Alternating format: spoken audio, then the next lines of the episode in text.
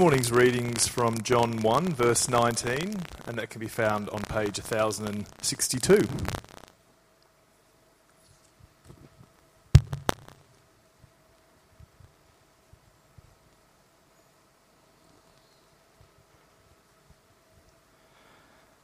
Starting at verse 19.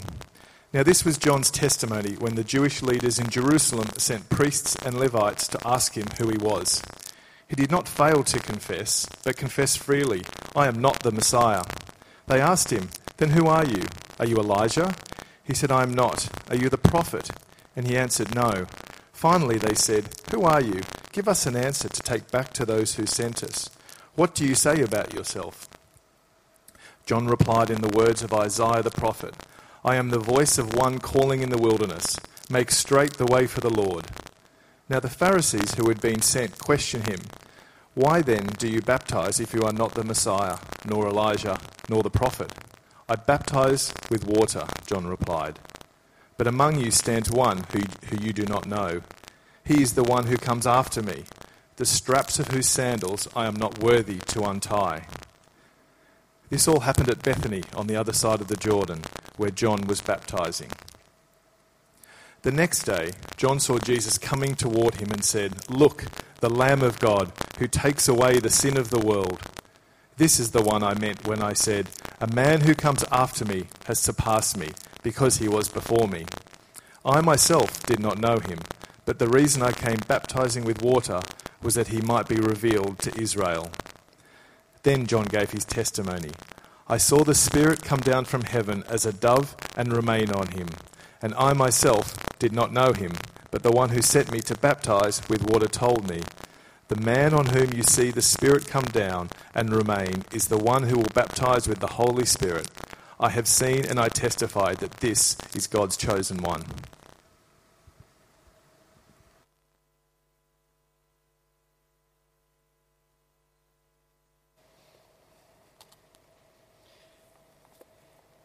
As I travel the world, there are two phrases that I hear all the time I'm not at peace, and I don't feel secure. I'm not at peace. It may be that life's gone exactly as you hoped it was going to go. You've achieved that job. You, have met someone that is your dream boat. You've, uh, you've ended up with an Aston Martin in the garage. But you know what? I'm not at peace. It's not what I expected. Or it could well, of course, be the exact opposite. I didn't meet my dream boat. I didn't get the job I always wanted. I never achieved what I hoped. I'm not at peace. The other one that in the last three years has really taken off I don't feel secure. Relationships. The fidelity of relationships is not what it was. I don't feel secure. Trumpism. This new word from America. I don't feel secure. That man in the White House, I don't feel secure. In England, Brexit. I don't feel secure. Or as simple in England as I don't feel secure going home on the bus. I don't feel secure walking at night in the dark. I don't feel secure. I don't feel that I've got life's answers. I've got all this freedom. I, have got what I wanted personal freedom. That's what my society tells me all the time. But I don't feel at peace and I don't feel secure. Now, why has Bruce got me here today? He's got me here for a very simple reason. The Lord is being very, very active. He's putting the word back where the word belongs, at the heart of evangelism. He's simply taking to a biblically ignorant age the gospel. Didn't need changing. It's exactly the same as it has been for 2,000 years. It's back. The downloads of the word one to one in China were so great the government blocked the website. And by the way, don't get confused when you go out and see them uh, on the bookstall. The Americans didn't like the yellow copy. So we reprinted them in trendy looking jean blue, and they loved them. So they're exactly the same. Don't worry if you see a yellow or a blue, it's the same. And if you've never seen it before, all it is, is it's the gospel broken down a verse at a time with some really helpful notes. And it pulls in all of the Testament uh, from the prophets from the Old Testament that you will need as Jesus answers 300 prophecies about the Messiah. And at the end of each of the sections, we call them episodes, you then get the reading like we just had in church. But for the friends that I'm seeing, they would have glazed over by line two or three of the reading we just had because they don't understand it. They're biblically ignorant. So we've broken it down for them, verse at a time, and then they can read it at the end. Got it? And by the way, did you see?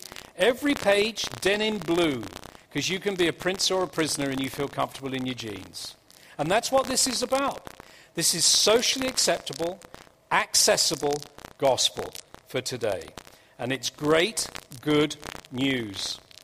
And if you're here today and you describe yourself as uh, perhaps someone who's seeking, seeking to know a bit more about God, well, I'm really, really excited that you're here because you need to hold on to your seats. Because what you're going to discover as we take apart these words from the gospel is that it is electrifying stuff. It's stuff that I was not taught in Sunday school because I didn't have a Sunday school as good as yours, Bruce. Now, last week, Bruce took you through John 1 1 to 18, and that is unique. It is, I call it in the city, an executive summary. There's nothing like it in the rest of the Bible. It's just 18 verses that sum up how, in fact, Christ was the Word. And then what we're going to do now is we're going to go on and see the introduction of John the, the Baptist and how he was the warm up act before we get to Jesus actually speaking for himself in chapter 2. So let's break this down and we're going to look at John 1 19 to 22 to start with.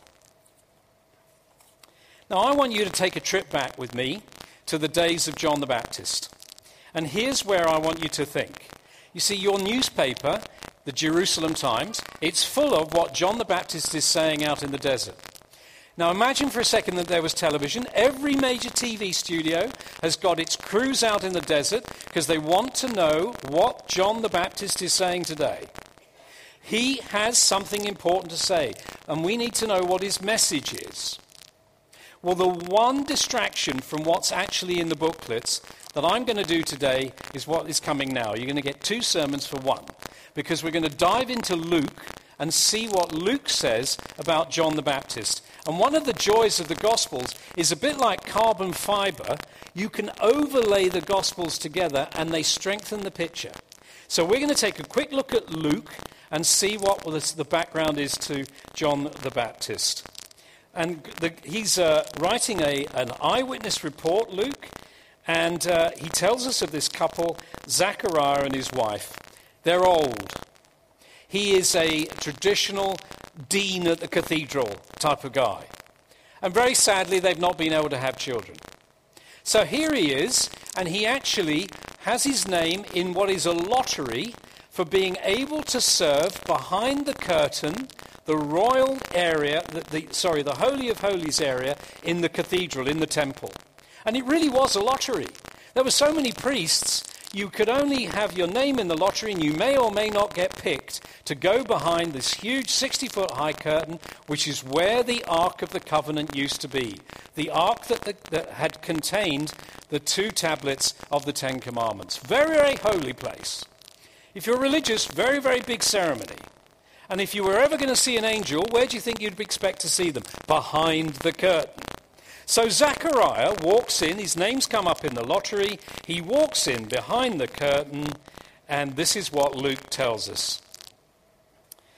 He is told that, um, uh, you know what, I've lost my place, and I'm really sorry about that. We're actually going to take a look first at what uh, um, John the, the Baptist's mother got told, and that is in Luke 1:16. Here's what she was told is she was told that she was miraculously going to give birth to a baby. Verse 16 He will turn many of the children of Israel to the Lord their God, and he will go before him in the spirit and power of Elijah to turn the hearts of the fathers to the children and the disobedient to the wisdom of the just. Here's the big clue to make ready for the Lord a people prepared. To make ready for the Lord a people prepared. And now we get to this picture of Zacharias. Zacharias has gone behind the curtain, and, and what happens? He meets an angel. And he is told that he is going to have a son. And not surprising at his age, even though he's behind the curtain, even if he's, he's in the most um, holy of places, he doesn't believe the angel. So he gets struck dumb. And here is what we record in Luke further on in chapter 1, Luke 1:63. Zacharias is speaking, and he asked for a writing table and wrote, His name is John. And they all wondered, and immediately his mouth was opened and his tongue loosed, and he spoke, blessing God. And fear came on their neighbors, and all these things were talked about through all the hill country of Judea. And all who heard them laid them up in their hearts, saying, What then will this child be? For the hand of the Lord was with him. And it goes on to say in verse 67 of Luke 1 And his father Zechariah was filled with the Holy Spirit and prophesied, saying, And you, child, will be called the prophet of the Most High, for you will go before the Lord to prepare his ways, to give knowledge of salvation to his people in the forgiveness of their sins. The child is born, and verse 80 tells us the child grew up and became strong in spirit and he was in the wilderness until the day of his public appearance to Israel. Do you now understand? This isn't some odd guy wearing sackcloth and ashes out in the desert. People have been waiting. They've been storing away what happened 30 years earlier when he was born. What then will this child be? For the hand of the Lord was with him. This is a miracle child. And we're all going to be on tenterhooks to hear what he has to say, which is why the TV crews are there, which is why the papers are out there, which is why the government sent people, which is why the synagogues have sent people out.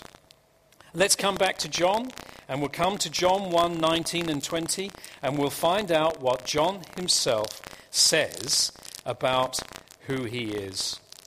They ask him who he was, and he says, I am not the Messiah. So the entire nation of the Jews, for century after century, has been waiting as God's chosen people for the coming of their Messiah. I am not the Messiah. Here's John, miracle baby. And what they therefore ask him makes complete sense. They say to him, Are you Elijah? Well, that makes complete sense because in the Old Testament book of Malachi, the prophet, it had been promised that someone like Elijah would come before the Messiah. And Elijah had said that 860 BC. So they've been waiting a long time. It makes sense. Are you Elijah? John's answer no. Then they move on. Are you the prophet? Now, in the Old Testament, the one called the prophet was Moses. And at the end of Moses' life, it was promised that God would send another like him to lead God's people. And John's answer no. So, not surprising, these Jewish important leaders are getting quite desperate. They've got to go back to Jerusalem and explain who this man is. So, the, the gospel writer records, verse 22, What do you say about yourself? They asked him. Now, look again with me at verse 23. We can get that up. He said, I am the voice of one crying out in the wilderness. Make straight the way of the Lord, as the prophet Isaiah said. Now that's serious, because the book of Isaiah has more in it about the coming of the Messiah than any other of the Old Testament books. It's what we have quoted at Easter and at Christmas. And here he is saying, quoting from Isaiah, Make straight the way of the Lord, a desert uh, in uh, make straight in the desert a highway for our God. Now, I don't know if any of you study history, but both the, the Greeks and the Assyrians and the Babylonians and the Romans, if they had a major victory in a foreign land, they would come back to their home city and quite regularly they would wait for a highway to be built into the city. A six lane highway so that they could parade in. It was called a triumph. They could parade in with all that they had captured all the slaves, all the gold, the elephants, the camels, whatever it was. A triumph, a great celebration. In other words, fill in the valleys, take out the hills, build the highway. And John's answer to their question is make straight the way for the Lord. In other words, in terms that they would have easily understood, he is announcing the most important mega person. He is saying the Messiah is coming. And they would have understood enough from their Old Testament to know just that. And he said about himself, Oh, me, I'm just the warm up act. I'm not the real thing. Make straight, the Lord is coming. Now, the Pharisees step forward. They're the local religious officialdom. They're, frankly, they're guys like me. So they're in business, and they couldn't have run their business without having the good housekeeping seal of approval on their business from the synagogue that said that they were religious.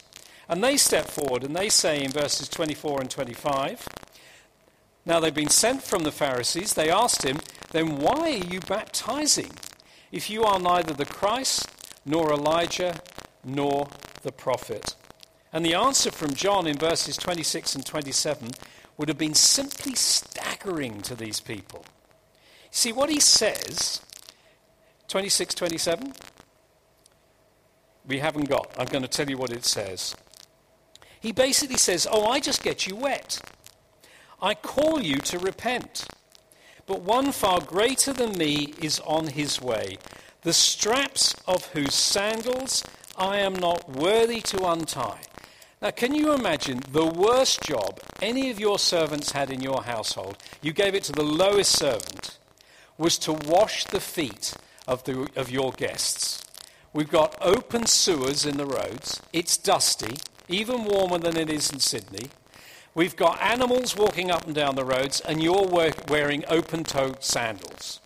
So when you turned up at your friend's house, your feet needed washing.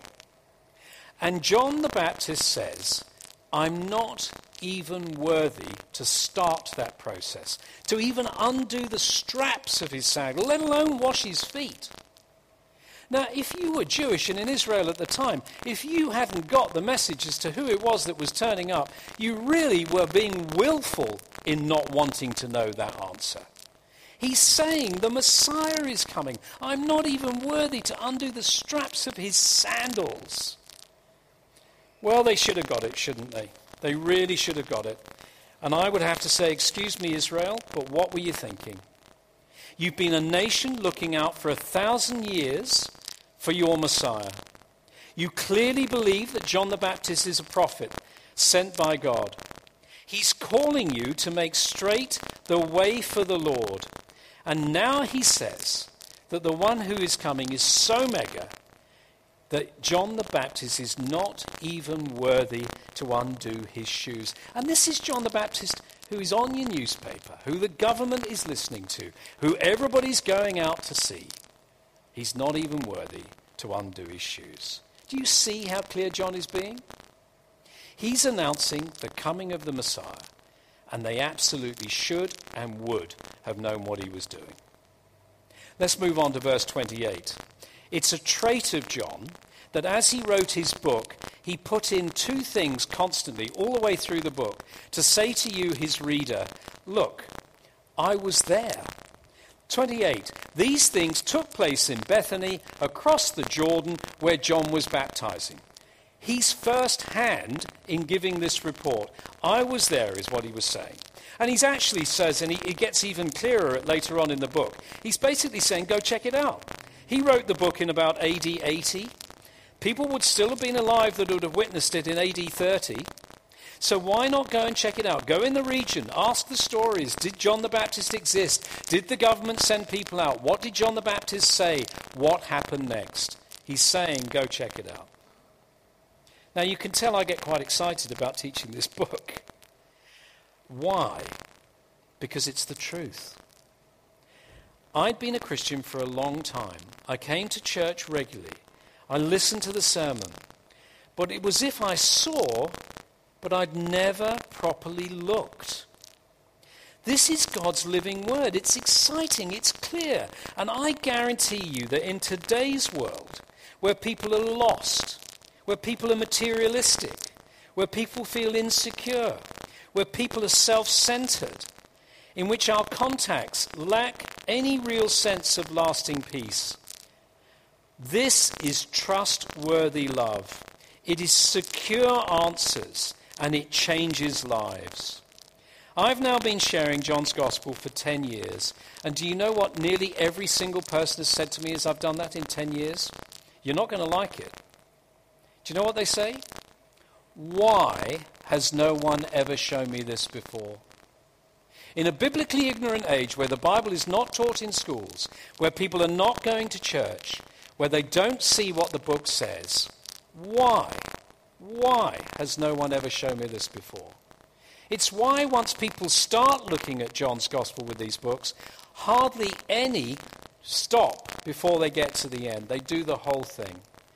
In 10 years, I've only had 10 people who've started and then stopped without going through the whole of the gospel. It changes lives. Now, I think we have to ask ourselves some questions sitting in church. I think we've got to ask ourselves questions about, you know what? Is my faith really about supporting me? Have I become what Richard said he was, a Tesla Christian? I expect to drain out during the week. Can that be changed? Is it that Bruce is the only evangelist or the ministry team are the only evangelists? Could I share the gospel? Because I met Barry with Bruce a year ago this month at Moore College. Barry, where are you? How many one to ones are you doing now? 14.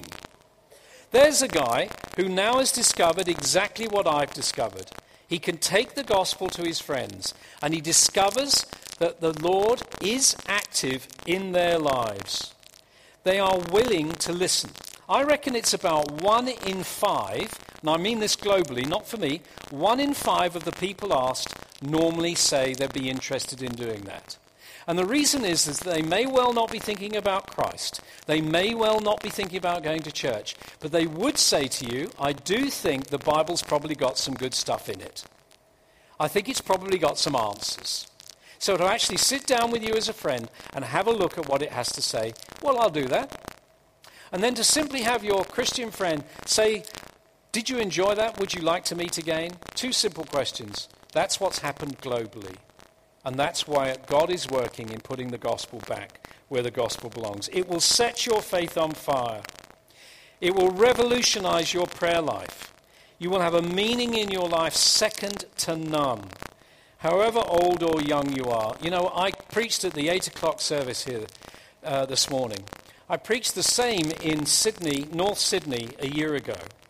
45% of the people at the 8 o'clock communion service in North Sydney a year ago picked up the notes and said, I know I need to look and I need to share this with my friends.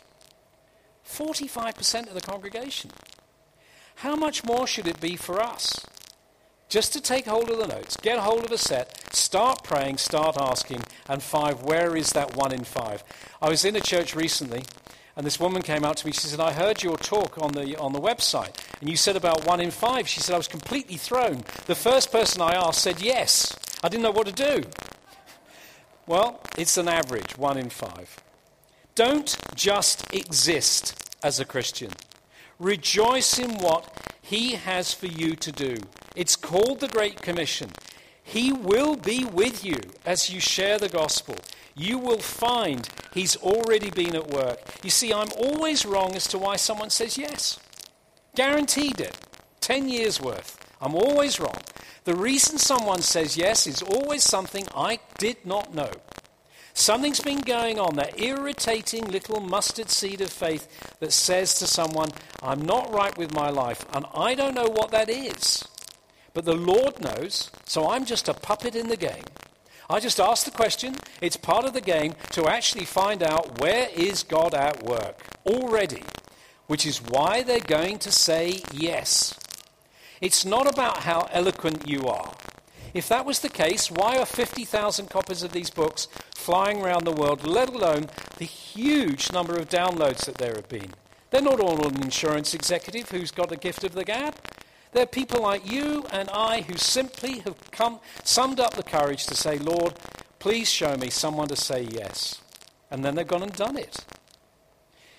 Now, you want proof of my excitement? Just take a look at verses 29 to 30. You see, John sees Jesus coming towards him, And he gives Jesus an absolutely unique title. In just 13 words, John, John sums up Jesus' entire ministry. The next day, he saw Jesus coming towards him, and he said, Behold, the Lamb of God who takes away the sin of the world. He couldn't help himself. Behold, the Lamb of God. And by saying the Lamb of God, he immediately linked Jesus to the Lamb who is sacrificed at the Passover. In other words, there's the Messiah. He's come to die for you. He's come as a sacrifice. He's the Lamb of God, the sinless, spotless Lamb of God, instantly linking him to that death. And the Jewish audience would have known that. They should have immediately understood. So you don't need any special training to be able to use these booklets. You could just pick them up. It's all in the booklets. And I want to prove it by uh, showing you what's on the slide now. This is one of the notes that's in the slide in the books that you would use with your friends. It runs you through what the Passover is. I'll read it. The key annual festival for the Jews is Passover. It's like Christmas or Easter. On Passover night, the angel of death passed through the land of Egypt and killed the firstborn of every household because Pharaoh would not let the Israelites leave. The Jews were told of only one escape from this judgment. The blood of an innocent, spotless lamb was to be sprinkled around the doorpost, a lamb that had lived with the family in the house for at least four days, so that particularly the eldest son bonded with it, and therefore knew that the lamb had died in his place. The notes go on. The special title for Jesus is therefore a reminder of the Passover sacrifice, when the Lamb took away the sin of the people and made them right with God. You could do it. It's all in the books. I didn't know at the age of 51 how to give my faith away. I couldn't do it. I now have the how.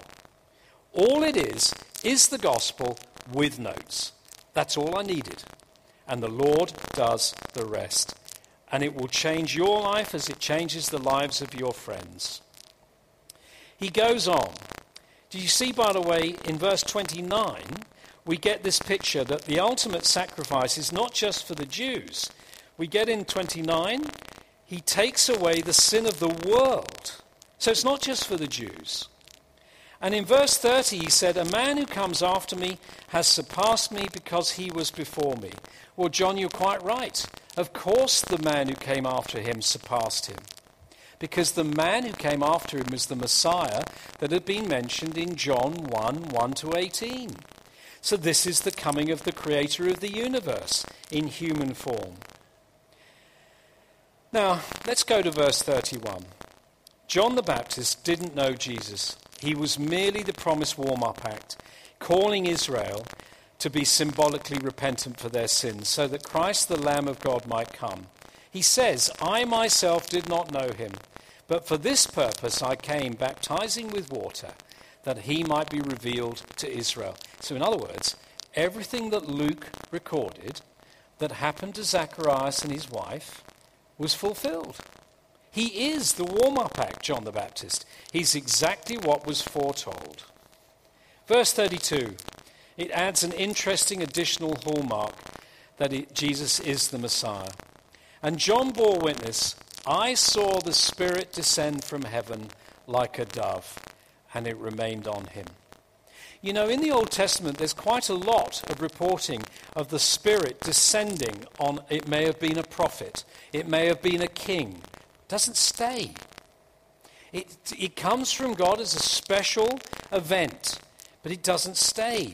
But what we get here is that the, the, the, the, the Spirit is going to descend and remain, because verse 33, this is what John records. The man on whom you see the Spirit come down and remain is the one who will baptize with the Holy Spirit. Only God can give of himself. God the Father, God the Son, and God the Holy Spirit. So once the Spirit came and remained on Jesus, he's the Messiah. Only he can give the Spirit, and that's exactly what the book of John and Acts shows that he did. Jesus is God. Only God can give of himself. So, in English, Jesus is the real deal. John the Baptist's audience would have to be willful in their ignoring the words of John as they considered the evidence of Jesus, fulfilling all that had been foretold in the coming of the Messiah. And our last verse, verse 34, hammers that home again. And I have seen and have borne witness that this is the Son of God. That's not John the Baptist, that's John the Gospel writer. He wants you to know again, I was there, I saw this from the start. Later on, we find he was one of John the Baptist's disciples. So he was standing there next to John the Baptist when he saw this. When he saw John the Baptist go, The Lamb of God, that's it, it's him. I've seen it, I testify, it's God's chosen one. There you go. Imagine being in a court all the evidence you have heard has been delivered. And the eyewitness says, I've seen and I testify this is God's chosen one. Well, I hope that's whet your appetite for what the book of John actually says and the fact that you can share it. It has changed my life. I no longer drain out during the week. I take in because I go out in the power of the Spirit and share His word. If any of you have given one dollar to Christian work, did you really think that God was so hard up He needed your dollar? No. What happens is He sold you a share in what He is doing. That's what He did with your dollar.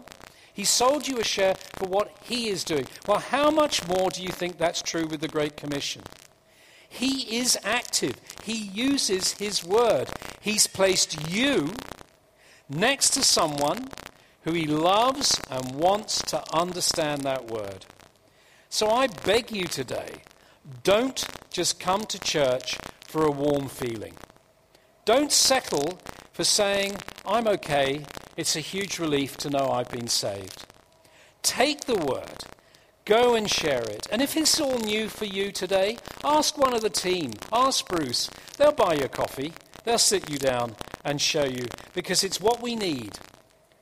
We need to be clear we're a biblically ignorant age.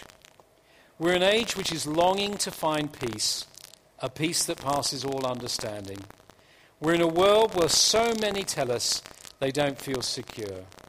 This is the most important news ever.